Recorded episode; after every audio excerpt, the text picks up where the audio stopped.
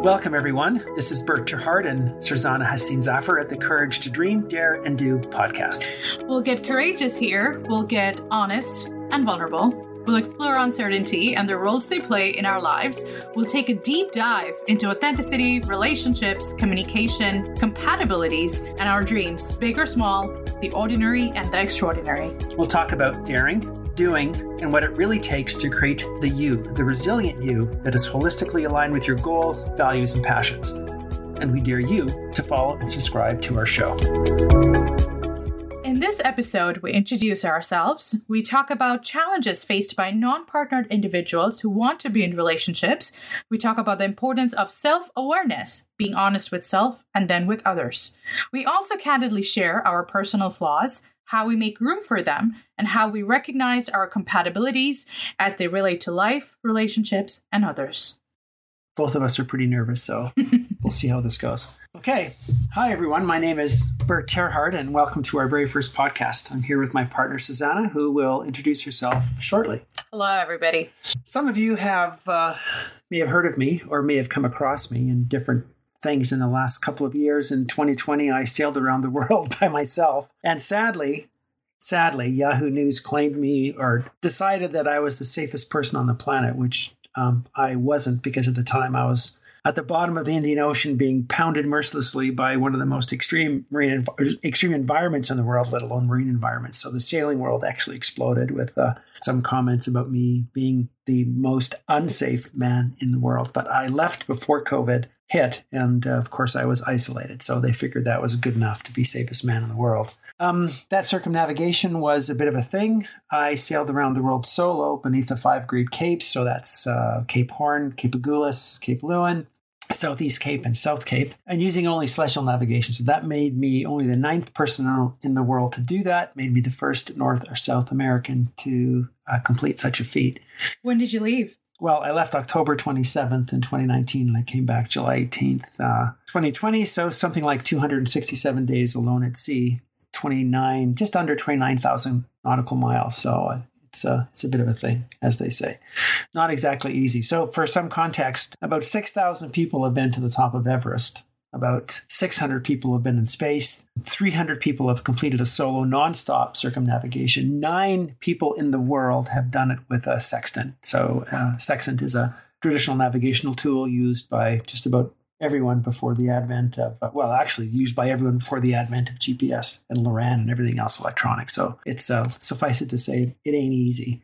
So I came back in uh, July in 2020. I didn't, wasn't necessarily looking for another challenge. I was looking to add something to my experience base and to the knowledge base, and specifically cartography and map making in Canada and on the coasts of British Columbia, Alaska, the United States. So I decided I would paddle across Canada. So it sounds ever so easy, right? paddling across Canada. Well, sure. thank God you did because that's how we met. Yeah, that's how we met. So paddling across Canada, um, that's uh, t- from coast to coast. So from Pacific Ocean to Atlantic Ocean. That is a very, very difficult thing to do. In fact, um, uh, there's only one other guy did it by the name that guy is Mike Ranta, but he did it with uh, a dog, his best friend. So Mike is an extraordinary character. So I have a bit of an issue saying I'm the first guy to finish it, but I'm the first guy to finish it just solo without a best friend in tow. Let's let's put it that way.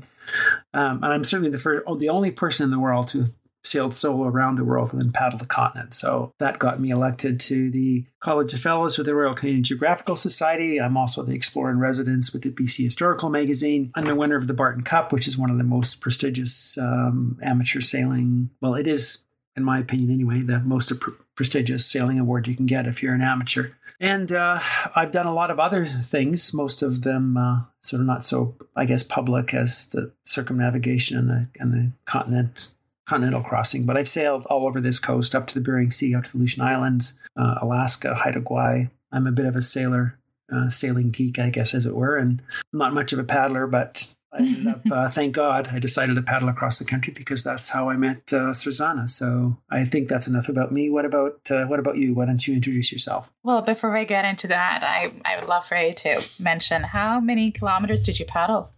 Um, I paddled about 6,600 kilometers. and and how many kilometers did you portage? Well, there's two kinds of portage. There's the dragging the canoe on the highway, down the highway with a cart portaging, and then there's the portaging that most people would know, which is carrying the canoe and all in your sorted, you know, um, bag of tricks, so packs and things like that. So over 1,200 kilometers walking, pulling the canoe, and about I think about 200 kilometers or 250 kilometers actually portaging. So yeah.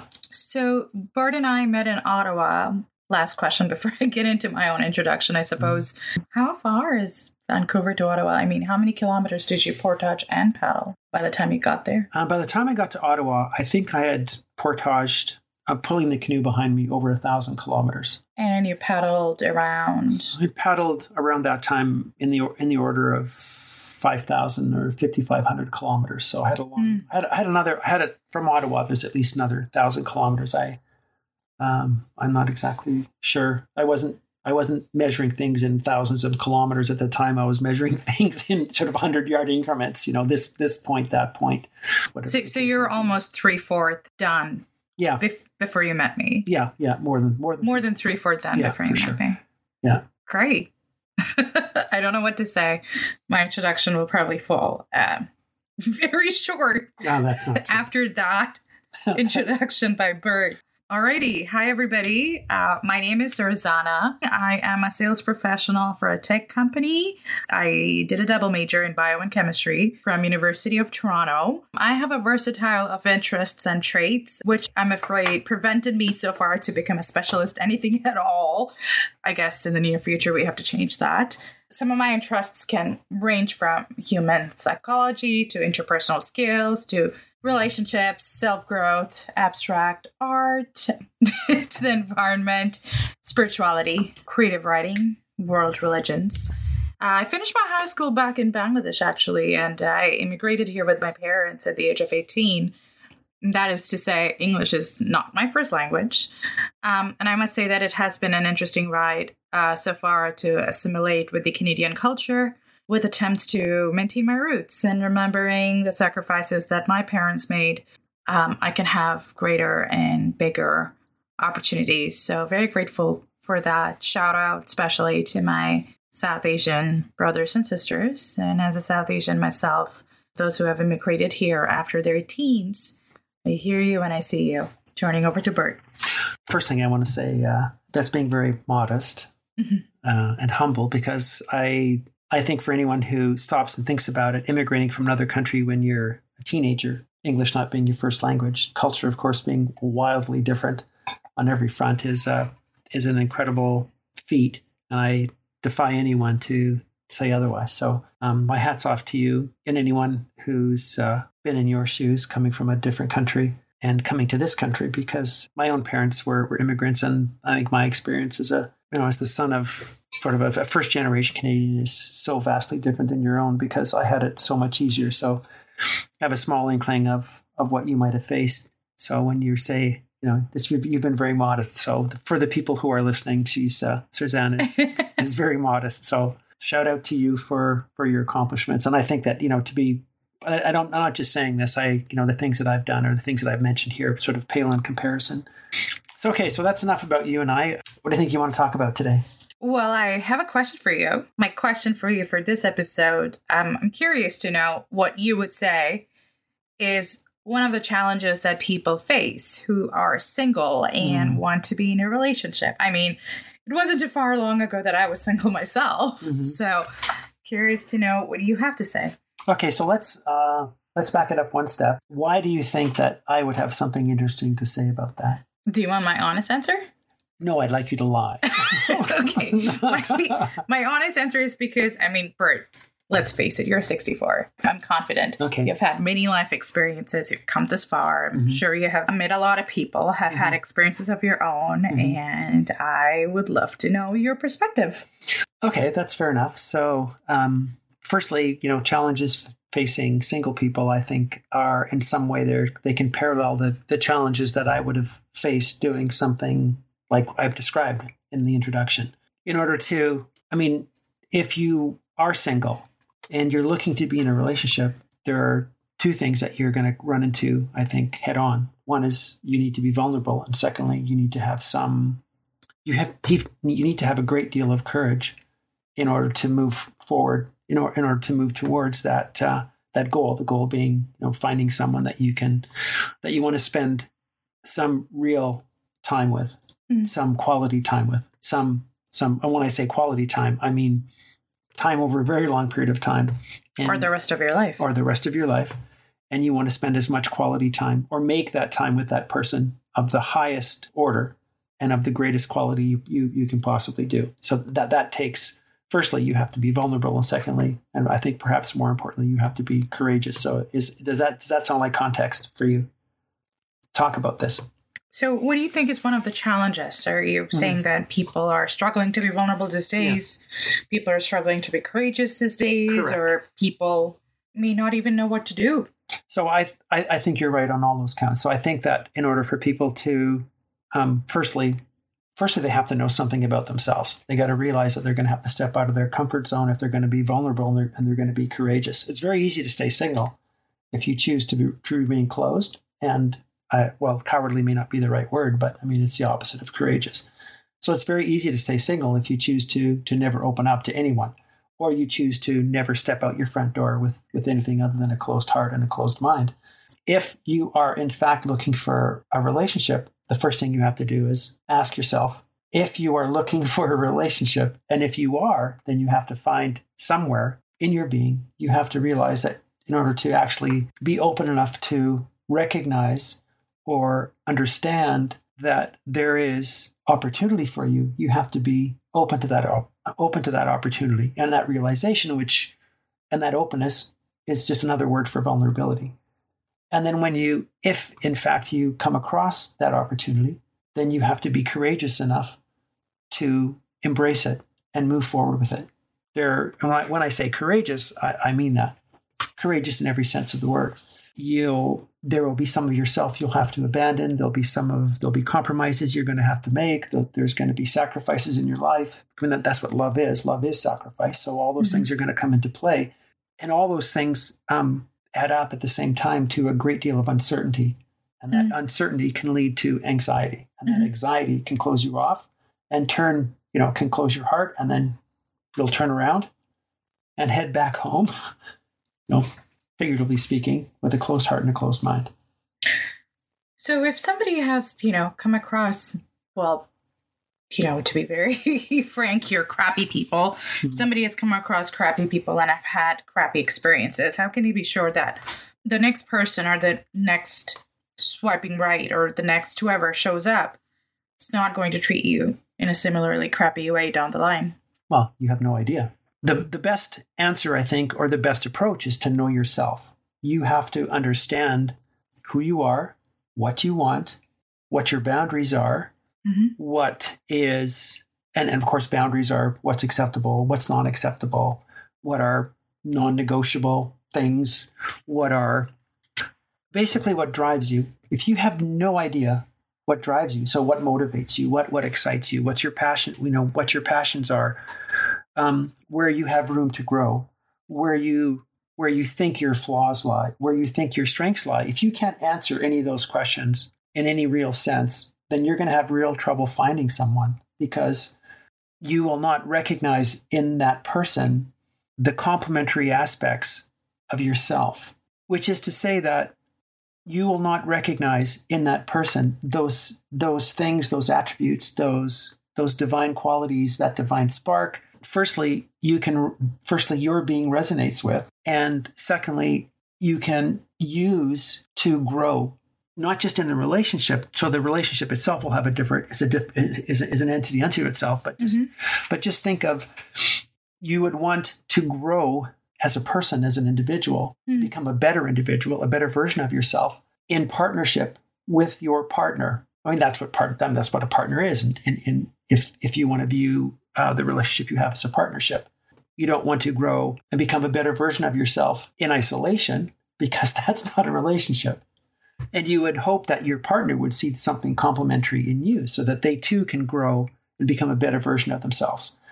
And you can't do that if you don't know who you are, if you don't know, at least in some way, shape, or form, who you are and what drives you. That's amazing. I'm really glad you mentioned um, self knowledge, uh, which only reminds me again how important introspection is. Mhm. how important self discovery is. Mm-hmm. And that on its own requires courage and vulnerability. Mm-hmm. If you can't be honest with yourself and if you can't be honest with, you know, your own your own needs, your own wants, your own Mhm. flaws, aspects of yourself that you feel you need to improve, Mhm. Then it might be very difficult to communicate that to your partner. Mhm. And if you're not willing to be understanding of the fact that you have a lot to work on, Correct. you may not be compassionate to a potential partner who also may have a lot to work on. Mhm. Because think about it, we all have something to work on in Mhm. ourselves, and we are all a work in progress. And you're right, if you don't know yourself, your own values, it will be difficult to find or to recognize a person with values that complements ours. With that said, you know, I'm probably going to put you on the spot and Mhm. ask you something, ask you a question that's requiring courage for me to ask. Mhm. I'm sure, or before we got into a relationship, you um, thought of the things, you know, that you found in me Mhm. complementary to yours. But I'm very sure, and I've and it's interesting because I've never asked this question before.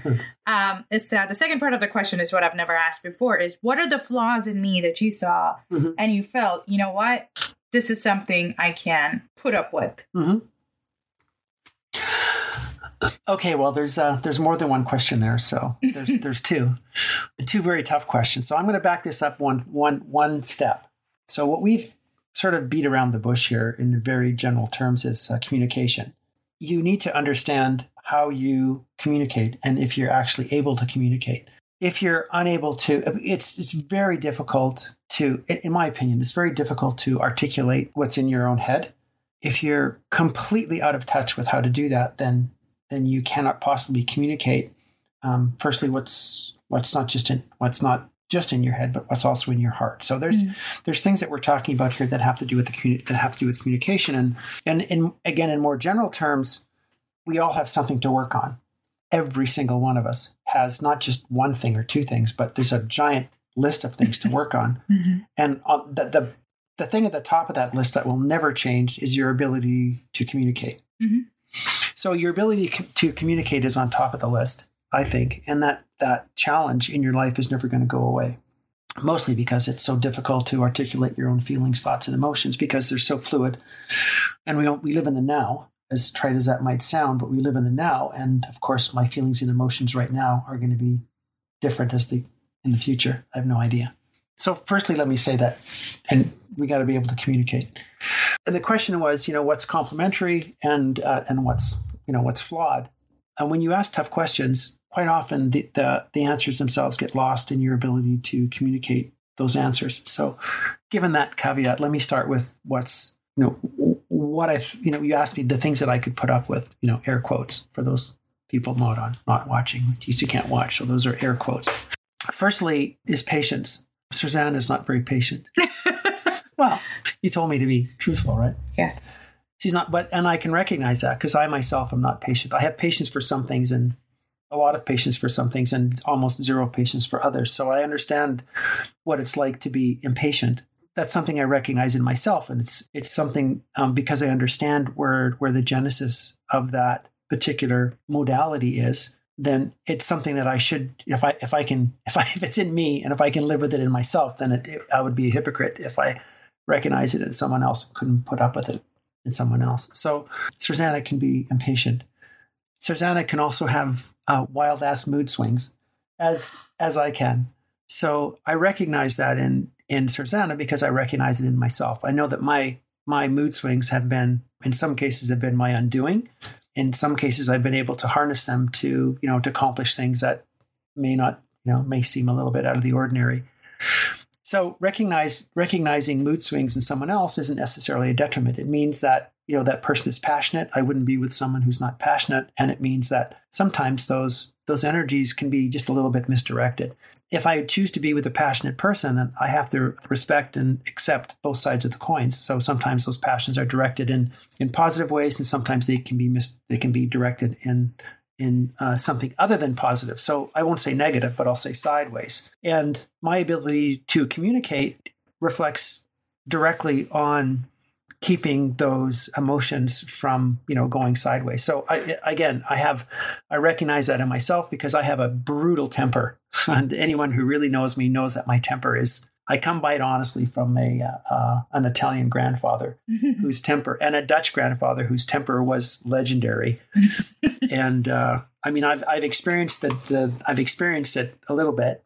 And when I was younger, there's a couple of stories of like, and I was well, I was well deserving. But the but the point is, I have you know I have a temper. So again, if I know that I have one, knowing myself, if I have one, I cannot look at someone else who has who has mood swings that are driven by by passion, which I admire deeply and greatly. Then um, you know I should should be able to withstand you know whatever whatever storms sweep my way. So those are two things, and and they're not they're not big things. So again, because I have these things in myself, I recognize those things in myself. Then recognizing those things uh, in someone in another person, especially a partner, might be a just reading out of my own autobiography and projecting. So I have to understand and realize that.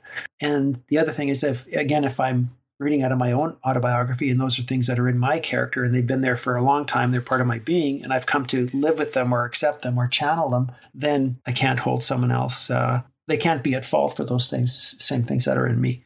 Okay, so what's what's those are the those are the, the negative things. I'm if, getting I'm getting I'm getting an evil eye here. Right I'm not, I'm not oh, sure. You're, what, you're not getting. I'm not sure eye. what that means. No, you're not. You're. Okay. I'm processing everything that you just said because like I said, it's a question I, I don't remember ever asking you before. If my mom is ever listening to this, she might be like, Yeah, yeah, you're right, you're right. you're right, you're absolutely right. I just want to mention that, you know, you mentioned that these two flaws, like they're not that major things, but I do want to mention that they they they can become major and mm-hmm. they can become catastrophic if, if it goes unchecked. Mm-hmm. If it goes, you know, if a person is not self aware enough. Mm-hmm. And I'm, I'm having a moment where I'm almost, I can be sensitive to criticism, but I know for a fact that it's super important to be open to feedback. If somebody wants to grow, if, if somebody wants to be in any relationship, it doesn't even have to be a romantic relationship. If somebody, you know, wants to become a professional, go to work, if somebody wants to go to therapy, or even in their relationship with their friends and family, it's highly important to be able to receive feedback but I do have a question for you. I, mm-hmm. I know I can become a little impatient at times, but would you say that I'm patient in many other cases? Yeah, of course. yeah, like like like me, you can be extremely patient. And that's one of your most beautiful qualities is that you can be unbelievably patient with me. For example, when I'm being impatient or you know, when when, when I'm when, when my mood swings are, are what they are. Mm-hmm. Like all things, there's two sides to every coin. So right. so in, in my mind, again, you know there's this there's this uh, balancing act that seems to go on naturally i think in in, in people and that the, the the the person who loves for example let's just say you know as a really sort of cheesy example the person who loves the hardest mm. well, would you would you choose to have the person who loves the hardest or would you choose to have the person who's flatlined obviously the person who loves the hardest. Correct. And then then the opposite side of that coin would be the someone who is very passionate and can go into extreme ends at yeah, times. Right. So you got to take the you got to take the good um, with the bad. The good with the bad. So yeah, of course it goes without. I mean, I should I should you know thank you for. I, I don't, I don't want to say the good with the bad. I want to say the good with the difficult. Sure. Yeah. I'd rather use the word difficult instead of yeah. bad because can I can I stop you there for one second? Yeah. I think it's this is one thing that you and I agree on. This is a bit of a tangent, is that we try to use our words very carefully. Mm.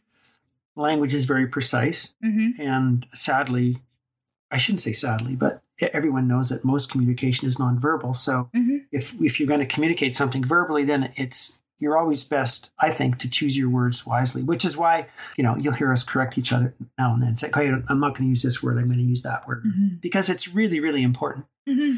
It helps, you know, communicate. So, yes, and I think um, I want to talk a little bit about patience and impatience. Uh, you mentioned that you can be very impatient too, mm-hmm. which is why you can empathize with me, and that's that's right. I definitely can be very impatient in many things.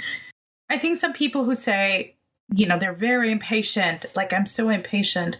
I'm sure somewhere in their life or in some aspect, in some relationship, at some phase in their life, they have showed immense patience. Mm-hmm and everybody has almost like you know a limited resource of patience Mhm. limited resource of you know mental energy uh, to expend at, cer- at at a thing or emotional energy at a time you know some people who may have been extremely patient or who can be extremely patient in certain things might be a little impatient in others Mhm. and just like somebody's might seem vastly impatient maybe we just haven't discovered it where they can show immense extraordinary patience right Mhm. just wanted to point that out about you know when you mentioned that you can be very impatient because i i I don't think I'll ever come across in my lifetime, or even if I had 10 lifetimes, somebody who had been out in the sea for 267 days all by himself, um, alone. And if if that doesn't require patience, I don't know what does. Mhm.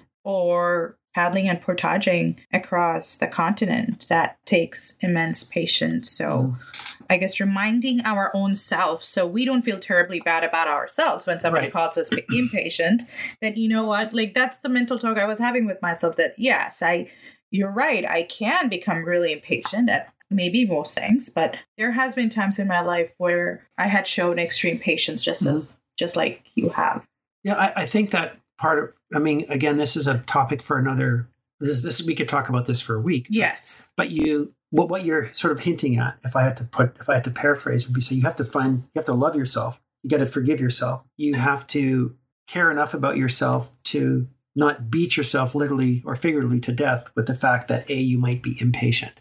So yeah, I might be or impatient. you might be something else some something an- anti or something m or something some value in you that you know you're not at the ideal percentage of Yeah. at Yeah, so so for me, I go, okay, I'm maybe I'm impatient. That doesn't mean I'm a bad person. I'm going to forgive mm-hmm. myself for you know for for being impatient, and then I can work on that. i can work on that exactly. So so recognizing a when we talked about this at the very beginning, recognizing this, or you did actually recognizing that you know you have work to do. you have work to do. And, And and, this is- avoiding the absolute avoiding that ter- terms that you know hints at you as an absolute. Oh i'm an impatient person. Deal with it. Like you mm-hmm. know take it or leave it mm-hmm.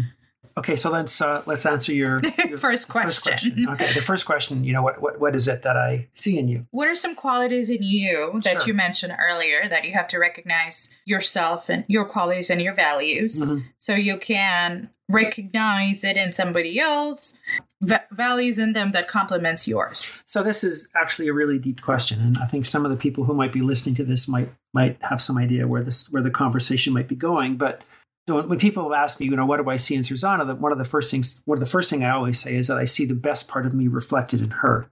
So let's let's just unpack that one thing. I see the best parts of me reflected in her, and what I what I want to unpack here is that in order for you to be an effective human being, effective, effective effective. That means that, you know, whatever you choose to do, whatever your goals are, whatever your ambitions are, Mhm. ambitions are, that you can, if you're an ineffectual person, you're going to make, you're going to have goals and dreams and aspirations, and you will never get there. You will never achieve them. So, in order to be an effective human being, to actually realize your goals, to achieve your goals, realize your ambitions, then your whole being has to be aligned in some way and focused in some way at that goal or at that ambition or at that whatever it is you, you choose to achieve. And in this case, we're talking about a relationship. So when I say my whole being, what I'm talking about is every aspect of my being. So that's my intellectual, my emotional, my spiritual, my physical. And deeper than that, there's a part of me that's that's feminine and there's a part of me that's masculine. Mm. What I recognize in Sarzana, the best parts of me that I would hope to become as a man, and what I see as well is that part of me which is feminine. So I see in Sarzana those things that are that draw me to the feminine energy, the the the, the feminine form. And that is something that as a male you have to come to grips with. You have to come to grips with the fact that there's this feminine aspect of you that's is in full contact with your with your being and you can't isolate it from your being without some very detrimental effect on your life. hmm In Sarzana, I I see very clearly the feminine energy that that I would like, that I imagine would be divine. So I see compassion. I see caring for a very, very deep need to care for people. Caring for people, even if they be strangers, completes me in some in some way. I see in Susanna the uh, this this ability to to listen and to hold, to hold, you know, basically me at my stormiest, which is a feminine trait, is to provide space when you need it most, which is an element of caring. So there's compassion, there's there's empathy, there's there's this ability to you know to hold some of the most powerful aspects of of me, you know, drive, ambition, focus, all these things. So the feminine in me that I would that that that drives me, that fuels me, that complements me, that enables me, I see in Susanna. And that is that is one of the most beautiful things I've ever come across, to be frank. So when I say I see the best parts of me reflected in her, I see the best parts of my feminine energy reflected in Susanna as a as a female, as a pure bit of feminine energy, as a as a divinely created woman. And like I had alluded to, there's something completely mystical and divine and magical about recognizing that in another human being. It's not something you can um, manufacture, it's not something that you can scrape up. It's a work in progress. Yeah, of course, it's it's, It's a process. of course we, we're we're it's all a work in progress. So I'm only, I'm only talking about the now, right? So but when you say work in progress, to me, I'm I'm automatically thinking of in broader terms. So broader terms then would be a relationship. Do I see the relationship moving forward? So that in, in the sense that we're going to grow together. So Mhm. I would want the compassionate part of me to become to become more compassionate. I would want the empathetic part of me to become more empathetic. I would want the part of me that communicates to be a better communicator. The best way that I can see that happening is is in partnership Mhm. with someone who's on not just the same page, but on the same wavelength. Or and someone the way I see it who can actually keep you in check.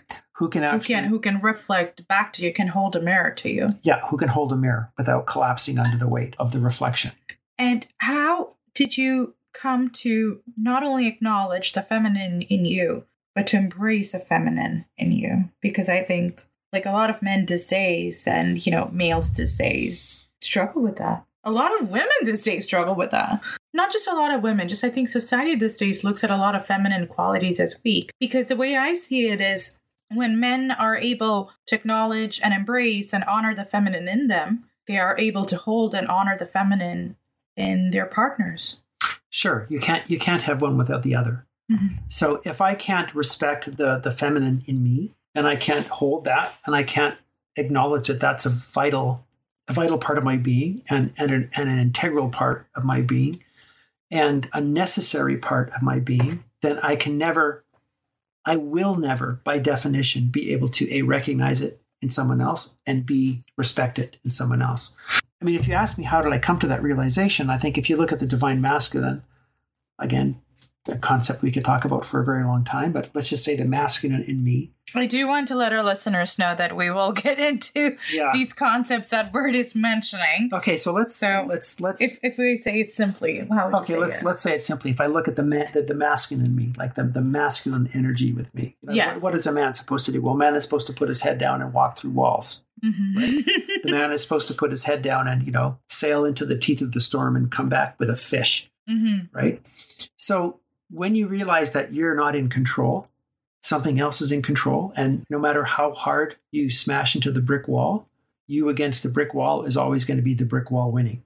So me against the giant storm in the Southern Ocean is the giant storm winning every single time. So my father would say that I didn't.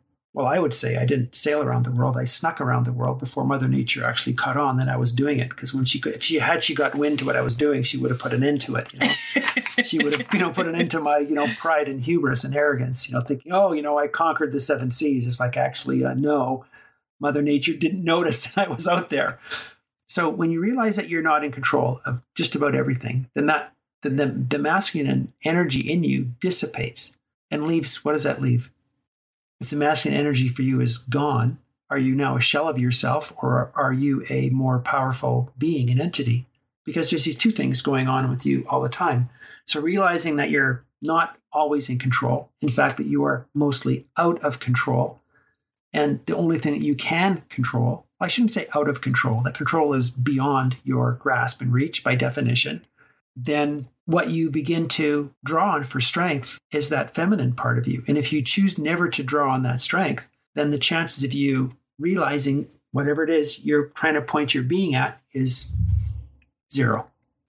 I'll tell you flat out, it ain't going to work for you. And that's the voice of experience because I failed at, at a lot more things than I've actually managed.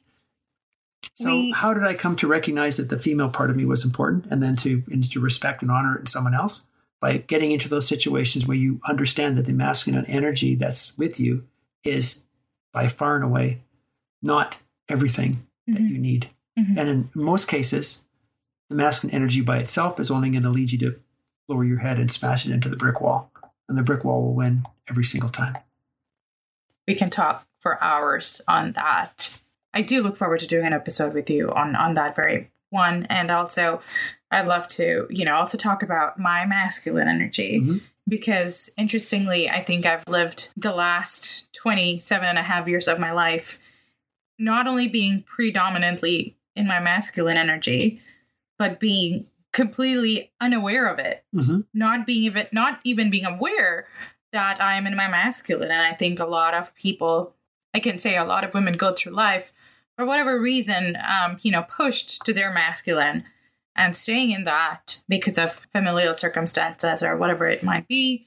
So, love to talk about that. But I guess the takeaway that I have from what you just said mm-hmm not just for for males but also for females to kind of come to realize the importance of the balance of the energies the mm-hmm. masculine mm-hmm. and the feminine especially for males and females to recognize that because yeah. once you do that you're able to recognize that in your partner mm-hmm. and go from there mm-hmm. yeah I, th- I think that again you know why what is it you need if you're or what what should you be looking for or what path should you be on if you're looking for a relationship you're single firstly, you have to recognize that there is this feminine aspect of you that you need to honor. And, and for women to understand there's a masculine part of them that, that they need to honor. Correct. Because if you go into a relationship seeking just one or the other, yeah, then it's pretty much well, I won't say doomed because that sounds, you know, a little bit hyper. That sounds like it just becomes probably more difficult because again, you're not going with a level of awareness that you can develop about sure. yourself and your partner. Right, because there there there will be times in the, in the relationship where the man will need to be cared for, and if he's unwilling to accept care, you know, then the his partner is gonna wonder why he's there. Mm-hmm. And there'll be times when my partner will want me to be a man, and if I'm you know pick up that mantle and run with it, then you're gonna wondering, you know, why should I be with this guy? Right. And there's a great story about David Thompson and his uh, about that. I mean, you know, Susanna, she's struggling because she knows exactly what that story is going to be. It's. Uh, I want to finish this episode off by asking you. So, would you say one of the challenges that people face who are single but want to be in a relationship, and obviously for even people who are in relationships, I think, would you say that one of the challenges is lack of self awareness? Of course, I think yeah, yeah. You, you, you've used summed it up because we talked about that at the very beginning. You have to know yourself. Mm-hmm and uh, we've talked a little bit about you know knowing you know these divine aspects in your character, whether it's emotional or spiritual or intellectual, but of course more a little more deeply the the the, feminine and the and the masculine in you. And if um, yeah, if you you gotta you gotta know something about yourself before you can really appreciate what you have in a relationship.